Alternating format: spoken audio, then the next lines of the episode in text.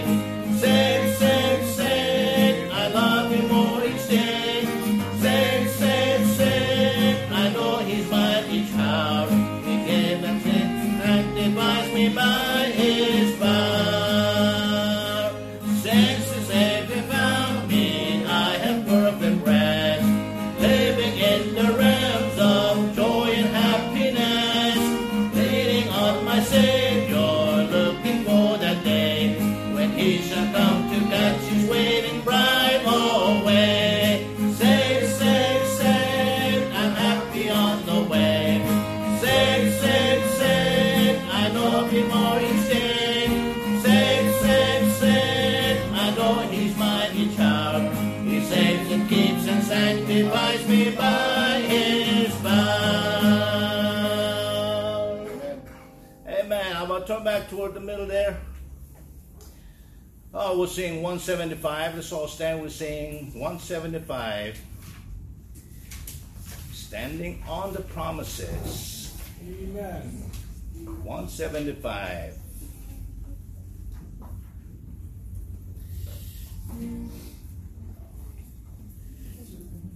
Playing the key. Uh, standing on the promises of Christ, my King, through eternal ages let His praises ring. Glory in the highest, I will shout and sing.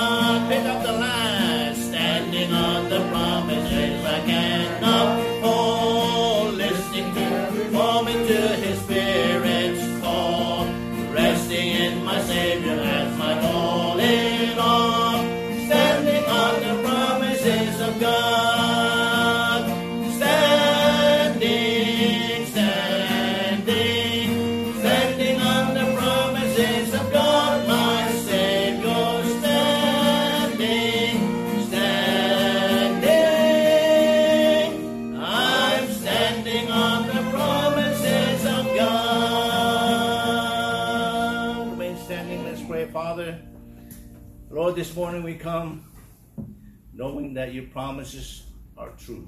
And Lord, this time of the year, the world over will celebrate the birth of Christ, which is a promise that was given to your people and in your word. And we truly trust you and believe all the promises in your word. We pray, God, you bless the services, Lord, this, this morning. Thank you, Lord, for the message that was preached on this morning. We pray, God, you would uh, meet our needs, Lord, and help those who have health uh, needs, Lord, and all that are not able to be with us. Pray, God, you would bless them in a very special way this morning. In Jesus' name I pray. Amen. Amen. Be seated. Let's sing, Great is Thy Faithfulness. Number 40.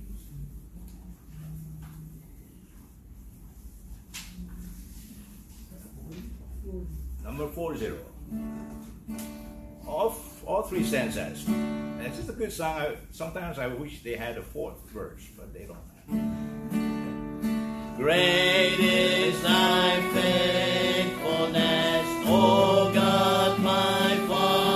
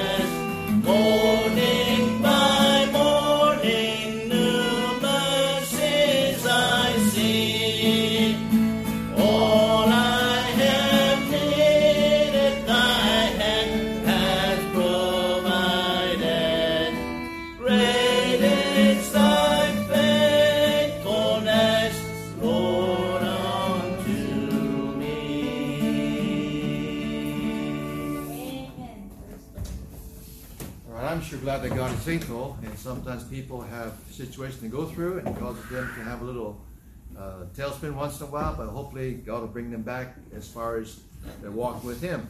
Uh, but thank God He is faithful, and that's the most important thing to keep your eyes on, that Jesus Christ never fails, and He's always, always faithful.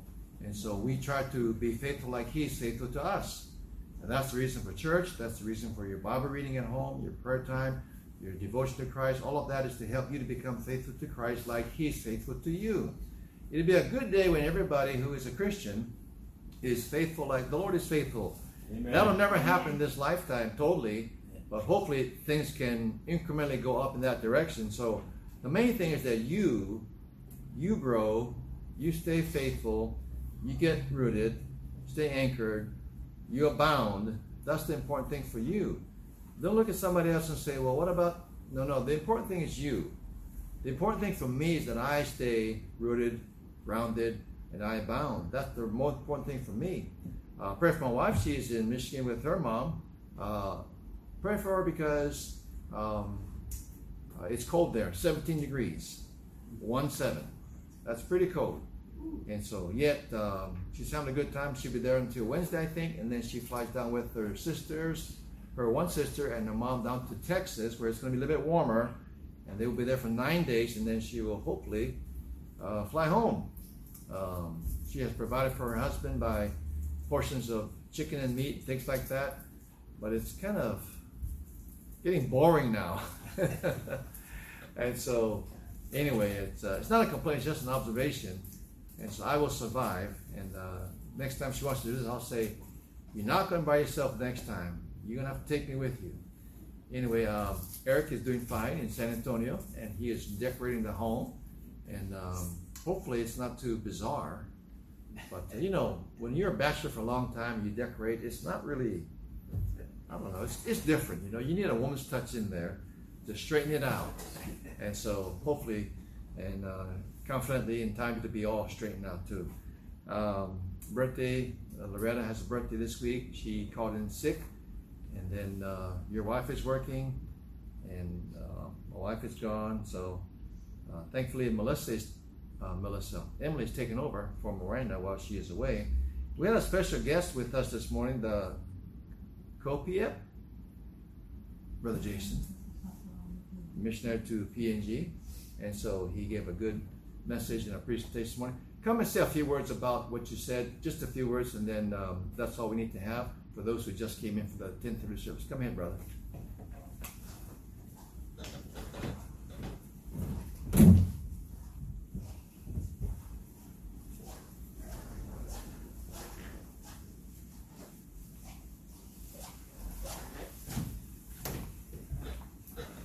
All right, uh, good morning. It's great to be here, and uh, it was exciting to uh, arrive this morning and just uh, preach and present our ministry that we have been doing in Papua New Guinea. Uh, my name is Jason. Uh, my wife Tiffany. we have three kids. I guess they're up in the nursery or somewhere. so we have been in the mission field since 2018, doing church planting, medical ministry, and preaching and teaching. So we get the opportunity in New Guinea where every Monday uh, the government doesn't put any restriction uh, whatsoever. We go to public schools and we can preach the gospel freely. So we did that. Uh, that's a greatest, uh, one of the great opportunity. Mm, the way I see it, where uh, we have nine million people living in the whole island, but where we're ministering to, it's uh, 20,000 people in the valley where we live. but our district has 125,000, and then our province of Southern Highlands that has 500,000. And so uh, that's where we at. Uh, we live in a place where there is no electricity. Uh, we have no electricity. Uh, we don't have seal roads, but um, uh, from Mount Hagen, that's the city where we fly in. Uh, from Port Moresby, the capital city. And then to Mount Hagen, one hour flight, and then five hours drive to the village. And then we actually built like, I believe, two miles to the village where we built our house because there was no road, so we had to build it on our own. that's where we at we're thankful for what the Lord is doing in uh, Papua New Guinea uh, and doing church planting and uh, the medical ministry where my wife is a nurse and she was a registered nurse here in, in the States. but um, she's using the skills that the Lord has given to her to help the village people to, when they come, we help their medical needs. But the main goal is to give them the gospel. So every day we get the opportunity to, to preach to them, tell them about Jesus Christ, and that's a, uh, one of the opportunity that we have as well. Uh, keep us in your prayers. We'll be here uh, for the next uh, several weeks. I mean, end of the week, end of the month. So first week of January, we'll leave Hawaii and uh, go to Texas. We have a few meetings there, and after that, uh, we will go back to uh, Ningeni, go back to where I grew up and I was brought up in my village there, my home church, Moriah Baptist Church. they started in 1997 uh, actually, it was started by one of the missionaries from Alaska. He went to New Guinea, and one of uh, my uncle there, he went to the coastal side of the island Uh, and then he got saved there, and he came back to my village, to the mainland, in the island of New Guinea. He started a church there, and that's why I got saved and grew up there. Came to the States, met a wife, went back to the same place where I grew up, and uh, pray for the churches that we have there, the fellowship, and then we will we would love to see more churches in the villages that way. Uh, that's one of the greatest things that I can have. You know, we, we might not have electricity or seal road or, or uh, a nice roof to stay, but we have Jesus Christ, you know. that's all that matters. Uh, because that's the everlasting thing that uh, we can we can have. And uh, we're excited for that opportunity. Uh, we just need your prayers. Keep us in your prayers. And Lord willing, we will come back sometime. Amen. Thank you, Brother Jason. He has a few prayer cards and information here you can check out on his website and then get updates from him. And so he's with the mission board from Pensacola, Florida. And so Heartland Baptist Mission. So, all right. Amen. Enjoyed having you here today. Yeah. I like the stories. What I what I do is I think about how blessed we are to have paved roads. Yes, we don't have to build our own roads. That's really a blessing. Uh, that kind of mission work in the remote areas is like bush work and uh, really difficult for most Americans to go through and uh, exist like that and do anything. We'd be complaining so much about no electricity. While when we get our internet go out for a few minutes, what do we do? We cry. Ah, no connection. Oh no. I was driving the other day and uh, no connection. I swiped my phone. You know, I have an auto lock thing or safety lock you swipe it, then the thing opens up again. I swipe that thing, and it didn't unlock my phone. I got a call coming in. Swipe that thing. I couldn't answer my phone. So irritating. I'm so American. I am so American. But out there, you have to just be grateful for the little things, and your faith in God has to be pretty secure. And so that's how it'll be for Americans as well. All right, Mike.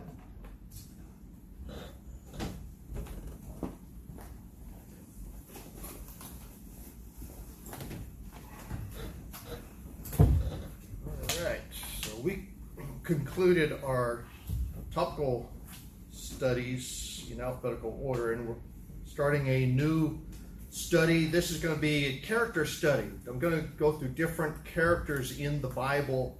I'm going to try to focus on some lesser known characters, not so much the main ones that everybody's familiar with, like Noah and Daniel, John the Baptist, Peter, David, I want to focus on some that uh, maybe are not discussed as much. So I want you to go ahead and turn in your Bible to Second Chronicles.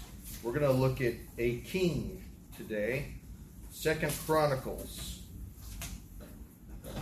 Second Chronicles. We're going to look at a king by the name of Josiah.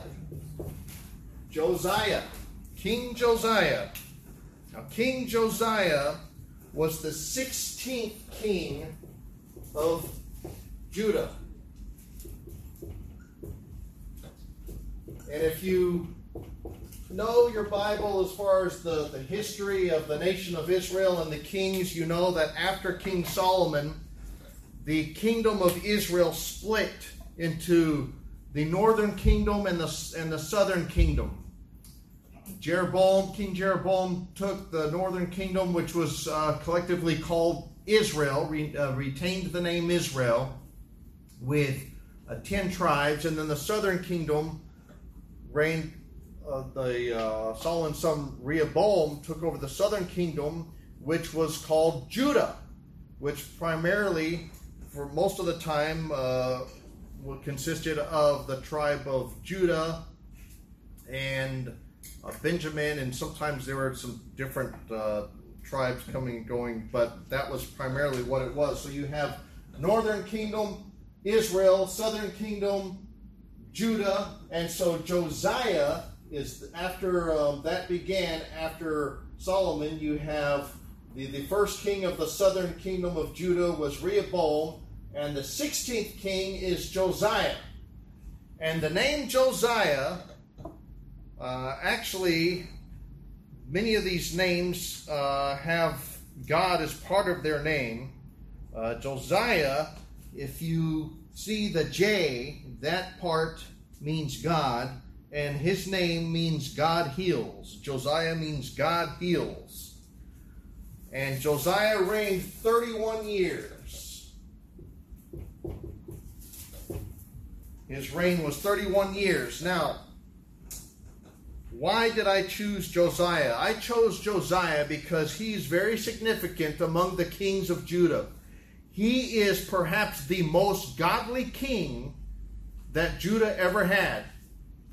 And there are some things in his life that are very, very remarkable, as we're going to find out. Have you ever noticed that uh, there was something all along that you should have been doing and, and you overlooked it and you forgot about it or you were completely unaware of it and then later on you discovered, oh man, I should have been doing this. I should have been doing something all along. I can't believe I've been neglecting this aspect about whatever it is. That's kind of what happened with the reign of Josiah. What happened was they were not obeying the word of God.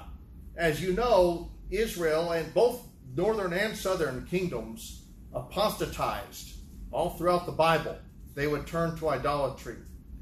And what's so remarkable about Josiah is while he was king, he discovered that they were not following the laws of God.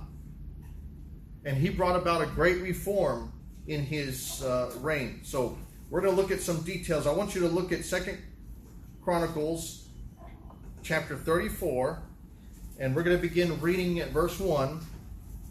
Josiah was eight years old when he began to reign, and he reigned in Jerusalem one and thirty years. And he did that which was right in the sight of the Lord, and walked in the ways of David his father, and declined neither to the right hand nor to the left. For in the eighth year of his reign, while he was yet young, he began to seek after the God of David his father, and in the twelfth year he began to purge Judah and Jerusalem from the high places and the groves and the carved images and the molten images, and they break down the altars of Baalim in his presence and the images that were on high above them. He cut down, and the groves and the carved images and the molten images he brake in pieces and made dust of them and strode it upon the graves of them that had sacrificed unto them. Verse 5 And he burnt the bones of the priests upon their altars and cleansed Judah and Jerusalem. And so did he in the cities of Manasseh and Ephraim and Simeon, even unto Naphtali and their mattocks round about. And when he had broken down the altars and the groves, he had beaten the graven images into powder and cut down all the idols throughout all the land of Israel. He returned to Jerusalem.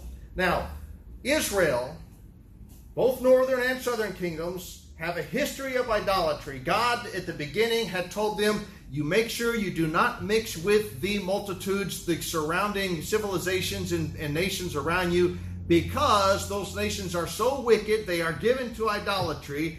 Israel rejected the commandments of God. They disobeyed God. They intermarried with other people. They started worshiping those idols. They intermingled and blended the idolatrous worship practices with the commandments and the and the the worship that God had commanded in the Old Testament. And uh, they were involved in not just idolatry, not just worshiping idols, but let me tell you how bad it was. It included Baal worship. It included prostitution. They had temple prostitutes where um, these these these women, as part of their their their religion, would get pregnant in in order to have these babies to be sacrificed as human sacrifices to these gods, to these idols. It included homosexuality. It included human sacrifice. It included all kinds of these terrible, wicked things. It wasn't just that they were worshiping a statue, but what was incorporated and included in this type of worship of this idolatry was very, very sick, very, very wicked, and God was very, very angry with his own people for doing these things. Now, Josiah, if you see from the text of the scripture, he was such a godly king. And not just a godly king, but I want you to understand the context of this. Because Josiah, his both his father and his grandfather were also very wicked kings. They are the ones who had erected these idols. And Josiah, even though he was able to purge the land of these idols and get rid of these idols and bring about reform to the to um, the kingdom of Judah and all of these great things, he did not have a good example as far as a godly upbringing from his father and even his grandfather. I want you to notice his father, King Amon, and his grandfather, Manasseh, they were both very, very wicked. In fact, I want you to go up to chapter 33 and then look in chapter 33, verse 21. This is Josiah's father. It says, And Amon was two and twenty years old when he began to reign, and reigned two years in Jerusalem. But he did that which was evil in the sight of the Lord, as did Manasseh his father. For Amon sacrificed unto all the carved images which Manasseh his father had made, and served them, and humbled not himself before the Lord, as Manasseh his father had humbled himself, but Amon trespassed more and more. That's the influence that Josiah had from his father. Now, how did Josiah overcome the obstacle of that? Because the odds were against him. Most time when people have a very wicked, ungodly father and they have that type of influence, what happens? We see we see it in the children. The odds are against them. They have a strike against them as far as how they're going to turn out. There's a saying, the apple doesn't fall too far from the tree. Josiah overcame those odds. Not just from his father, but even his grandfather. I don't know if his mother had some something to do with it.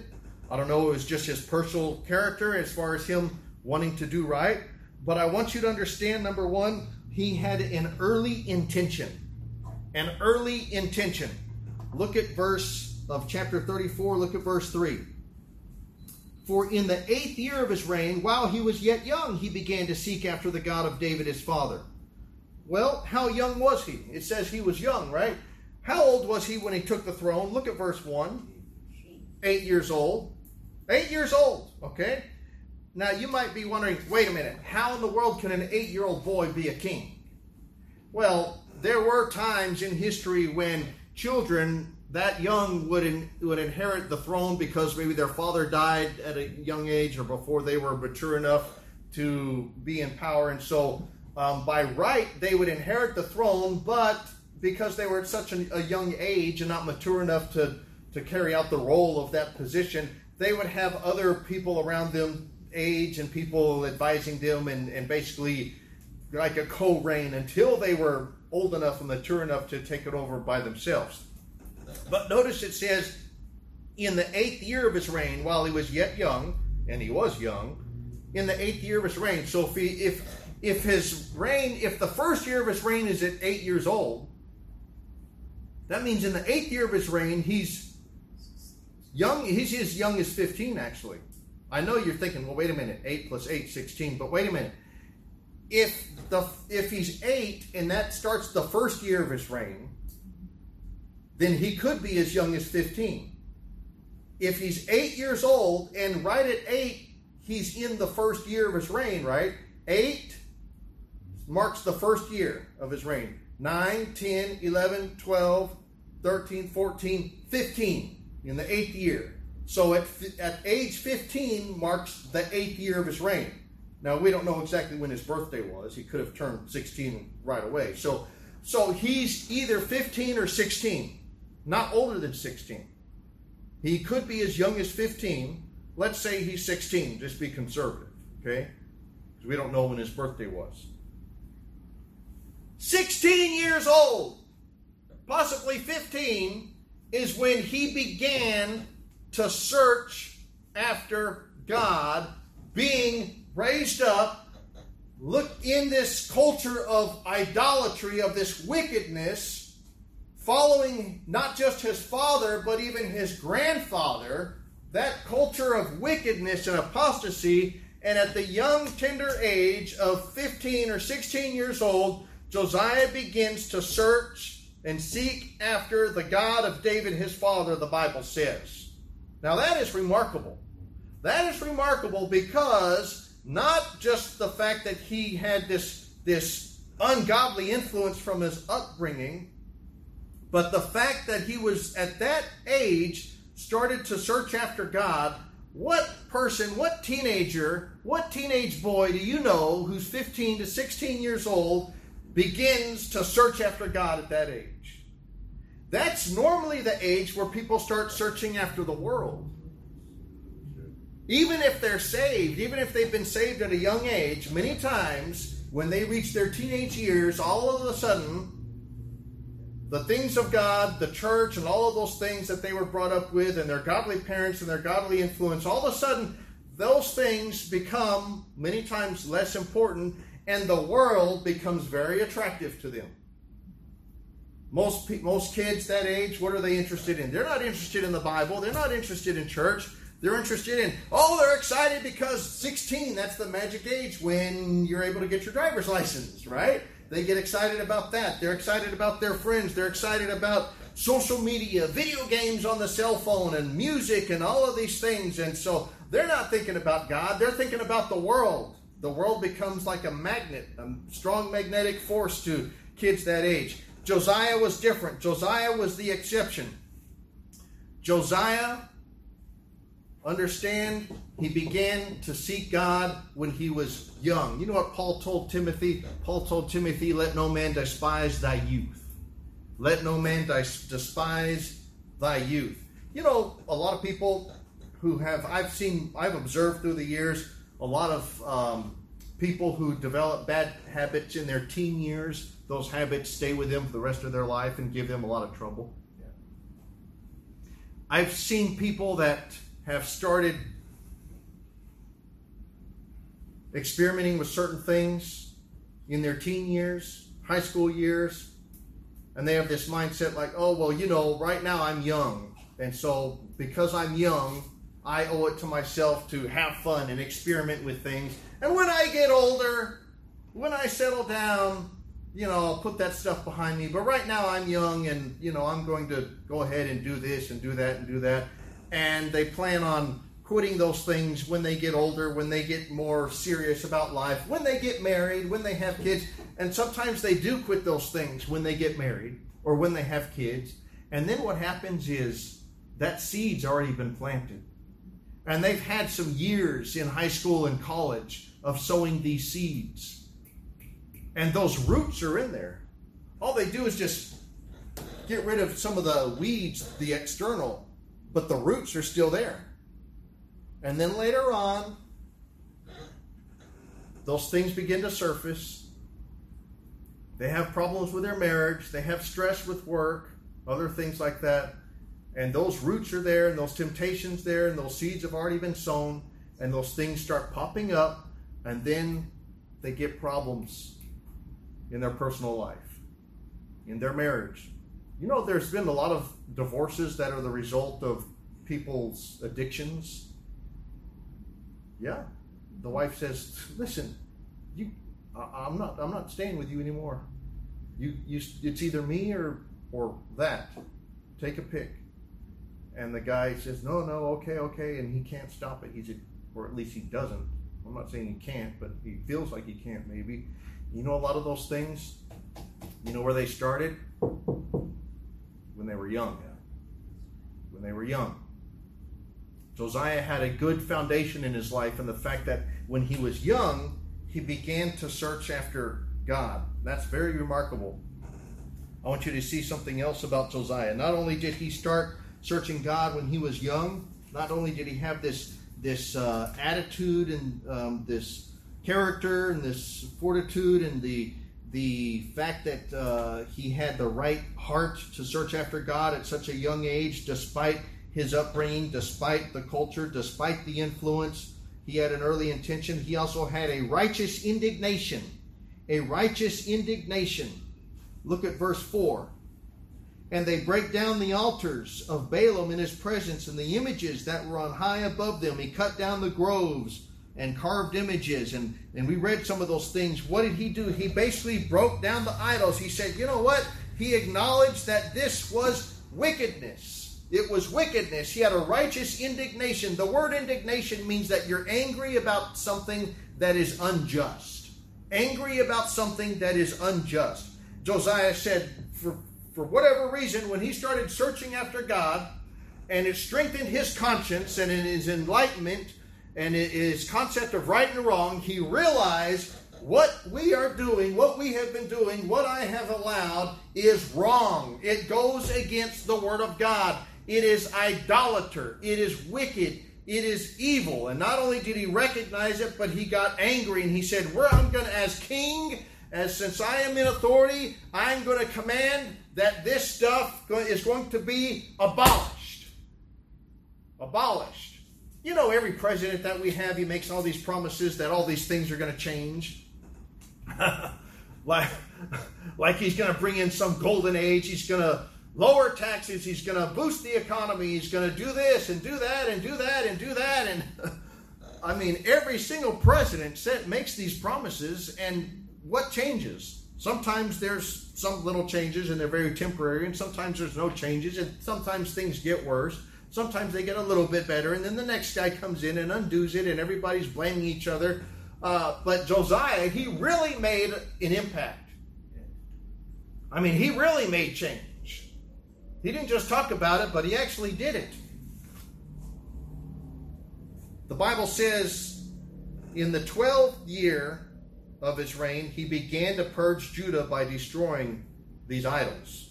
Start seeking God in his eighth year. In his 12th year, he purges Judah by destroying these idols. Did you know it's not always wrong to be angry? It is true. There are some verses that said in the Bible it says to put away anger, but you have to read it in its context. Sometimes it's wrong to be angry. Sometimes you should be angry about certain things. Did you know the Bible says that God is angry every day? Yeah. Psalms chapter 7, verse 11. God judgeth among the righteous, and God is angry with the wicked every day. Is God wrong for being angry? No. Righteous indignation. Remember when Jesus went and cleansed the temple? I would say Jesus was angry at that time. There's a verse that says Jesus, he looked upon them with anger. The Bible says, be angry and sin not. There are some times where you should be angry. It's necessary to be angry. It's righteous indignation. Somebody said the size of a man is measured by the size of the thing that makes him angry. If there's some things in this world that never make you angry, then I would wonder, well, why not? If you see some of the things that are going on in this world, some of the things that are going on in the, the public school system, some of the things that they're trying to indoctrinate the kids with, this this transgender movement and these uh, drag queen shows come coming to the schools and and and the, the books they have in the kids' libraries, and the parents are upset and they're outraged, and they go to these these council meetings, and they're they're trying to uh, protest this stuff, and the, these all these teachers and these people on the education board and the councils, and they just they just sit there like it like it's nothing. That should make you angry. Anger, righteous indignation. Someone said the man who cannot be angry at evil usually lacks enthusiasm for good. The way that our culture is going, there are some things that you should be angry about. Righteous indignation. The men of God in the Bible sometimes were very angry, and rightly so. God got angry. Jesus got angry. Uh, now, Josiah was angry enough to go and have all these statues and idols destroyed. Now, I want you to understand that Israel at this time, even though they had a king, a, monarch, they monarchy, they were still in in a lot of respects a theocracy, meaning it was a government by God. Theo, theocracy, theos. Theos is the Greek word for God. And so when you have a theocracy, that would be a government ruled by God. And so in the Old Testament under the law of Moses, uh, that's why God basically made the rules, and then when Israel had judges and then kings, they those they those individuals were still responsible to enforce the law of God. So it's a combination of theocracy and a monarchy when they had kings. Now, Josiah was right in having the land purged of these idols. We today are not living in a theocracy. We do not have the right to go and trespass on somebody else's um, private property and destroy their idols. If there's maybe a a temple, a Buddhist temple, or a, a Roman Catholic church, or something like that, and you read this verse, oh, well, Josiah did it, and these other people did it, and Gideon, and all of that, and so, oh, and Elijah, and uh, I'm going to do it. So I'm going to go and I'm going to destroy all of these pagan idols and things. You do not have the right to do that if they are on somebody else's private property. You understand? Josiah did have the right to do that. We don't. We're not living under the Old Testament law. There was a guy who I think came to this church a couple times, if I'm not mistaken, and went out and did just that. Went out in some, uh, I mean, I don't think he was a member here, was he? No, he was a visitor in the Navy. He went down to the Waikiki Catholic Church and defaced the statue of Mary. You see? Now, the Bible does not condone that. Okay? The Bible says we're supposed to obey the, the powers that be, right? Romans 13. Supposed to obey our government officials unless they compel us to disobey God. Okay? So we're not we're not commanded to go and do that in the New Testament. We're commanded to go out and preach the gospel. But there are times when you can do that. You know, my wife Hannah, she led her parents to the Lord. Nathan was over there in China as a missionary. Her parents, being brought up in that type of uh, religion there, it's kind of a blend of Buddhism and other things. And they had these statues, I guess they consider them, I guess, ancestral gods or something like that. And they're basically idols. When they got saved, they realized that it was wrong to have those in their house. So they had Nathan come over to their house and break those statues, those idols. Now, that's a good thing. See? So that's how you could apply this verse. But as far as going out and trespassing and vandalizing private property and all those things, well, we just don't have the right to do that. You can definitely purge yourself of idols in your heart, and I mentioned those things uh, back when I talked about the subject of worship. Now, the land was purged of idols before the temple was prepared and the feast days were observed, which we're going to get into that. Not only did he purge the land of idols, but he repaired the temple, he reinstituted the feast days that they were supposed to be observing. Something else I want you to see about Josiah. Not only did he have early intention, not only did he have righteous indignation, but he gave godly instruction. Godly instruction. Look at verse 21 of chapter 34. Verse 21 Go, inquire of the Lord for me, for them that are left in Israel and in Judah, concerning the words of the book that is found for great is the wrath of the Lord that is poured out upon us, because our fathers have not kept the word of the Lord to do after all that is written in this book. You know what happened? They found the law of Moses. For some reason, the scribes who were supposed to be in charge of it, they, they had lost it, they neglected it, and whatever. Uh, and then they had found it, and when they read it, and Josiah read it, he said, Oh my gosh, we're in big trouble. You see, for years, for the past two generations, they had been ignoring the, the Word of God, their Bible, the Old Testament, the law of Moses, and had been worshiping idols. And then it's re- they, they rediscover the, this scroll, the Word of the Lord, and Josiah reads it, and it says, Thou shalt not, thou shalt not, thou shalt not, and if you do this, then I'm going to do this to you and this. And Josiah gets this revelation and this knowledge of the Word of God because his daddy didn't teach it to him, his grandfather didn't teach it to him, and all of a sudden, this scribe finds part of the law, and Josiah reads it and he understands. He said, Oh my gosh, we are in big trouble. God is going to judge us for this. And so he gives godly instruction. What does he do?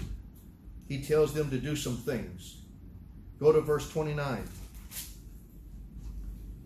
Then the king sent and gathered together all the elders of Judah and Jerusalem. And the king went up into the house of the Lord, and all the men of Judah, and the inhabitants of Jerusalem, and the priests, and the Levites, and all the people, great and small, and he read in their ears all the words of the book of the covenant that was found in the house of the Lord. Look at that, he's reading them the Bible. Verse 31 And the king stood in his place and made a covenant before the Lord to walk after the Lord and to keep his commandments and his testimonies and his statutes with all his heart and with all his soul to perform the words of the covenant which are written in this book. And he caused all that were present in Jerusalem and Benjamin to stand to it. And the inhabitants of Jerusalem did according to the covenant of God, the God of their fathers. He gave godly instruction. He said, Listen, we have disobeyed God. God, uh, we we are at risk of being judged severely by God nationally because of our sins of of not us just us but our father and our great grand our fathers before us these kings. We have generations of idolatry. And if the word of God is true then that means that we are headed for judgment. We are in big trouble. And he says we need to make a covenant with God. We need to cut this out. We need to destroy all these idols we need to start obeying the Word of God. We need to start observing these feast days that we've been neglecting. We need to start over. We need a fresh start. We need to rededicate ourselves to God. Israel had backslidden. Backslidden. You know, a New Testament Christian can backslide. How many of you ever been backslidden? You know, a lot of Christians are backslidden and they're so backslidden they don't even know that they're backslidden. Right. Yeah. Yeah. They're so carnal, they're so backslidden that they, they don't even see it. And one of the reasons is because, just like at that time, they did not even know what the Bible said. It's amazing how many Christians, I mean, real born again Christians, are so ignorant of what the Bible says. And they think that they're just doing fine just because they're saved. And the Bible says this and this and don't do this and don't do this and the Bible says my people perish for lack of knowledge. Backslidden, backslidden. They were backslidden. And sometimes when a Christian is backslidden and he's can be backslidden for years and then he realizes he's chastened by God and and he realizes that he needs to get back on track and, and so a lot of times what he'll do is they call it a rededication He'll, he'll say, I'm going to rededicate myself to God. Now, some people are so ignorant of the Bible, they think that they get saved again. oh, I would say, I've been, have you ever been saved? Yeah, I've been saved many times. Saved from what? They think, oh, well, uh, God saved me from a car accident, or I was in the hospital and God saved me. I'm not talking about that. Spiritually, your soul, have you been saved? Some people genuinely think they've been saved many times because they were saved and then they backslid and then they got right and then they backslid and then they got right and they think each time they get right again that they're being saved again. No, it only takes one time. But there are people who say, yes, you know, I backslid and then I rededicated my, my life to God. Well, that's a good thing. You realize that you are backslidden. You realize the error of your way. You need to get back. That's what Josiah compelled Israel to do. He said, You know what? We need to rededicate ourselves to God and we're going to make a covenant. And he gave them godly instruction. Godly instruction. When is the last time you gave somebody godly instruction like King Josiah did? Have you ever given somebody godly instruction? The Bible says, Blessed is the man that walketh not in the counsel of the ungodly. Has anybody ever approached you for some advice? About maybe a life choice, a decision that they are faced with. I mean, real advice, not like how do I fix my car. I mean something that really, really important. A spiritual decision. Has anybody ever approached you for advice? Do they know that if if they needed some sort of godly instruction, that you would be the one or one of the people that they would approach to get some advice from. Just out of the blue, years ago, this guy that I used to work with hadn't seen him in years, just calls me up on the phone out of the blue and says, Hey, uh, I'm in this AA program and they're emphasizing spirituality and you know how AA is. They the, one of their one of their steps or 12 steps is to they they incorporate some sort of spiritualism into it. And it's real generic about you need to call upon your higher power or if it's God to you then that's fine. If it's something else that's fine. But whatever it is whatever your belief is whatever works for you but you need to have this sort of higher spirituality to kind of rely on and it's they kind of leave it up to the individual to determine what that is going to be. And so this guy just called me up out of the blue.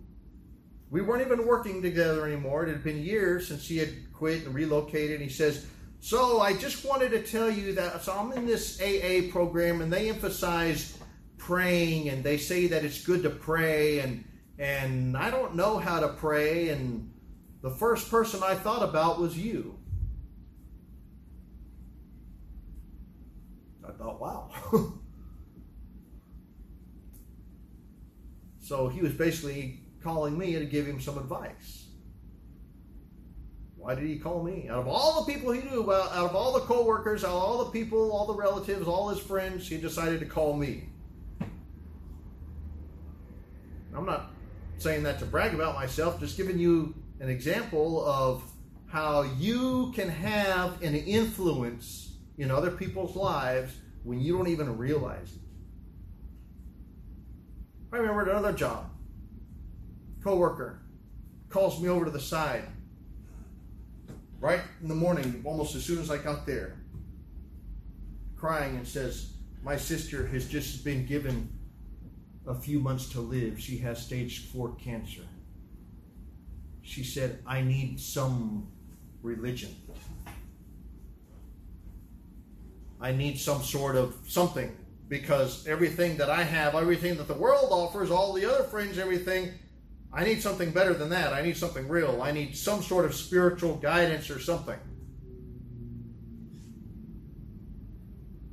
Why did she approach me? She knew I was going to Bible college. Testimony. See? So there are opportunities for you to give people godly instruction.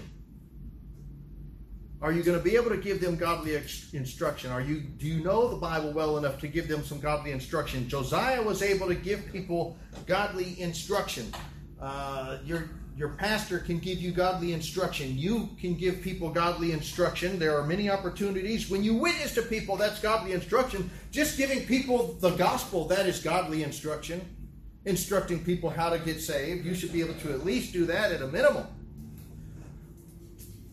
Go to 2 Timothy chapter 2. 2 Timothy chapter 2. You know, I wonder if Josiah faced some opposition. You have to understand, when they were worshiping those idols for a couple generations, do you think that everyone was on the same page as Josiah? Do you think that everyone said, Josiah, yeah, this is a wonderful idea?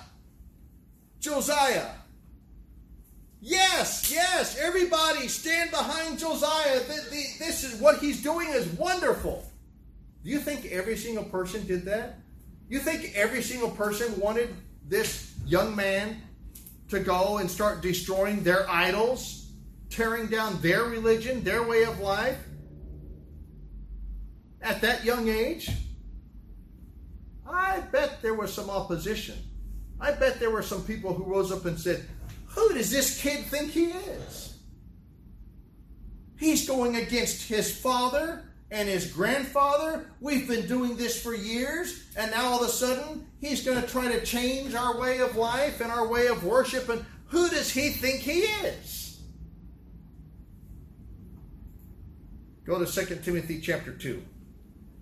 2 Timothy chapter 2, verse 24. Then the servant of the Lord must not strive, but be gentle unto all men, apt to teach, patient in meekness, instructing those that oppose themselves if God peradventure will give them repentance to the acknowledging of the truth and that they may recover themselves out of the snare of the devil, who are taken captive by him and his will. Instruction, godly instruction. God wants us to instruct other people. All right. Last of all, I want you to go back to our text, Second Chronicles. Let's look at the last point I want to give you about King Josiah. Second Chronicles chapter 34.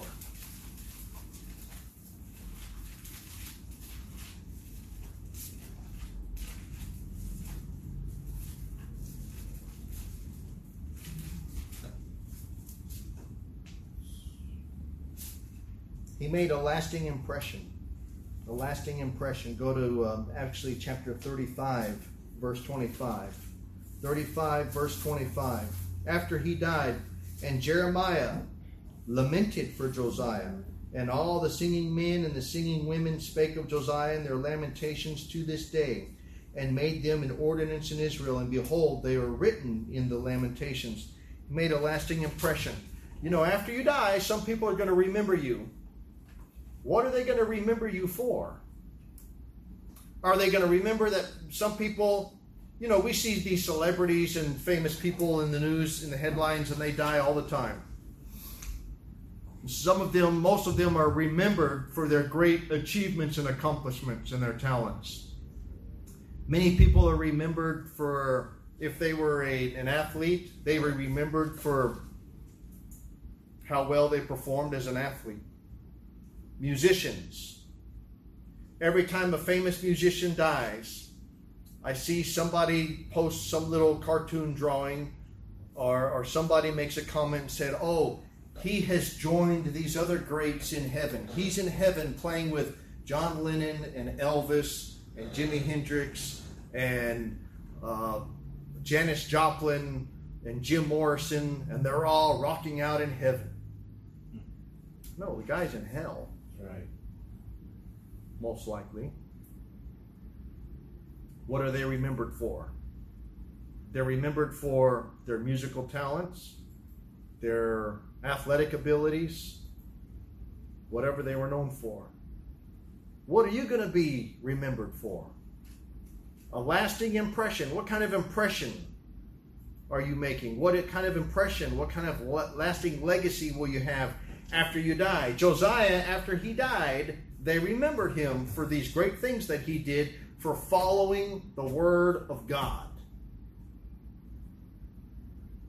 Are they going to remember that you were a Christian?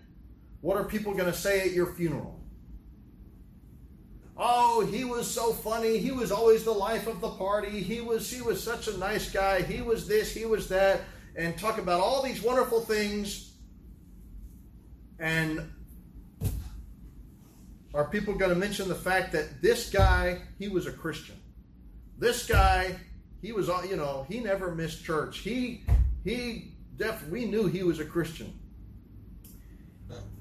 If you were tried at a court of law and the accusation was that you were a Christian, would there be enough evidence to convict you?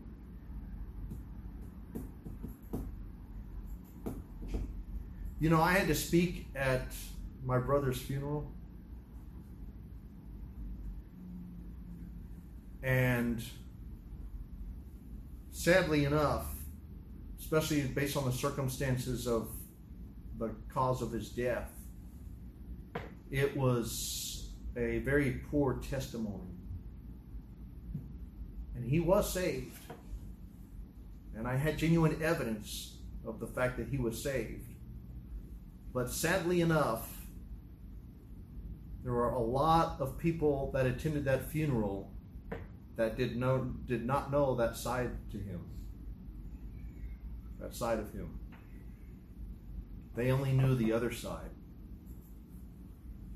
of how oh he was made us laugh, he was in he was entertaining, he was a drinking buddy. He was loved to party with us and all of those wonderful things. And it was, I'm sure, in a lot of my, people's minds, it was kind of contradictory that here I am trying to explain the other side of him that unfortunately was not very public. And I'm sure in a lot of people's minds you're thinking, wait, huh? That's that's I never knew that side of him. Well, maybe they're just bringing this up because it's a funeral and everybody wants to make a funeral some sort of how it's they make it religious to kind of, you know, brush over the obvious and give some hope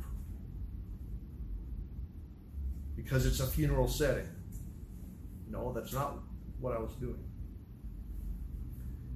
I would hope that us here, we as Christians, would have an impression, leave a lasting impression to where at our funeral and just after, and after our funeral, people remember us that we were born again, Bible believing Christians, that our life exemplified that, that people don't have to wonder if we were saved. You know, these, some of these these celebrities and these musicians and people wonder if they're saved, and they say, "Oh, well, I think he may have been saved because this particular guy because he sang some gospel songs at some point in his career." Elvis and these others. And people say, well, maybe he was saved. He sang some gospel songs. Oh, I remember one time he gave this interview where he sort of alluded to the fact that he might believe in Jesus, uh, but his life sure didn't reflect it. But maybe he was saved. Maybe there's that, that's that one little glimpse of hope that maybe he was saved. And we can't say for sure where he is now that he's dead because of this. You know, that that is just such a poor testimony if the person really even was saved to have to kind of wonder and cling to this little thread of hope because of something he said one time in 50 years josiah was not like that josiah was not like that josiah i want to give you just in closing i want to give you some highlights and some other things that we didn't discuss but i want you to see josiah one of Judah's godliest, perhaps the most godliest king. Josiah, in closing, he sought God while he was young. He purged the land of idols. He repaired the temple. He trembled at the law. He sought God's word. He had a, a humble and tender heart, and because of that, he escaped judgment. He was obedient toward God. He persuaded others, and he died while fighting in battle, and he was lamented for. Let's pray. Lord, thank you for the example of Josiah, this godly king. I pray that we would look at Josiah's life and we would uh, use him as an example, that we would apply some of these things to our own lives, that we would also have these these traits and these attributes, and that we would um, search after God no matter what age we are, that we would not compromise, that we would as soon as we we hear and, and have knowledge of, of what the Word of God says, that we would try our, the best of our ability to obey it, to do right, regardless of the opposition. I pray that uh, we would endure to the end, and that we would leave a make a lasting impression, so that um, you'll be able to say, "Well done, good and faithful servant." In Jesus' name, Amen. amen.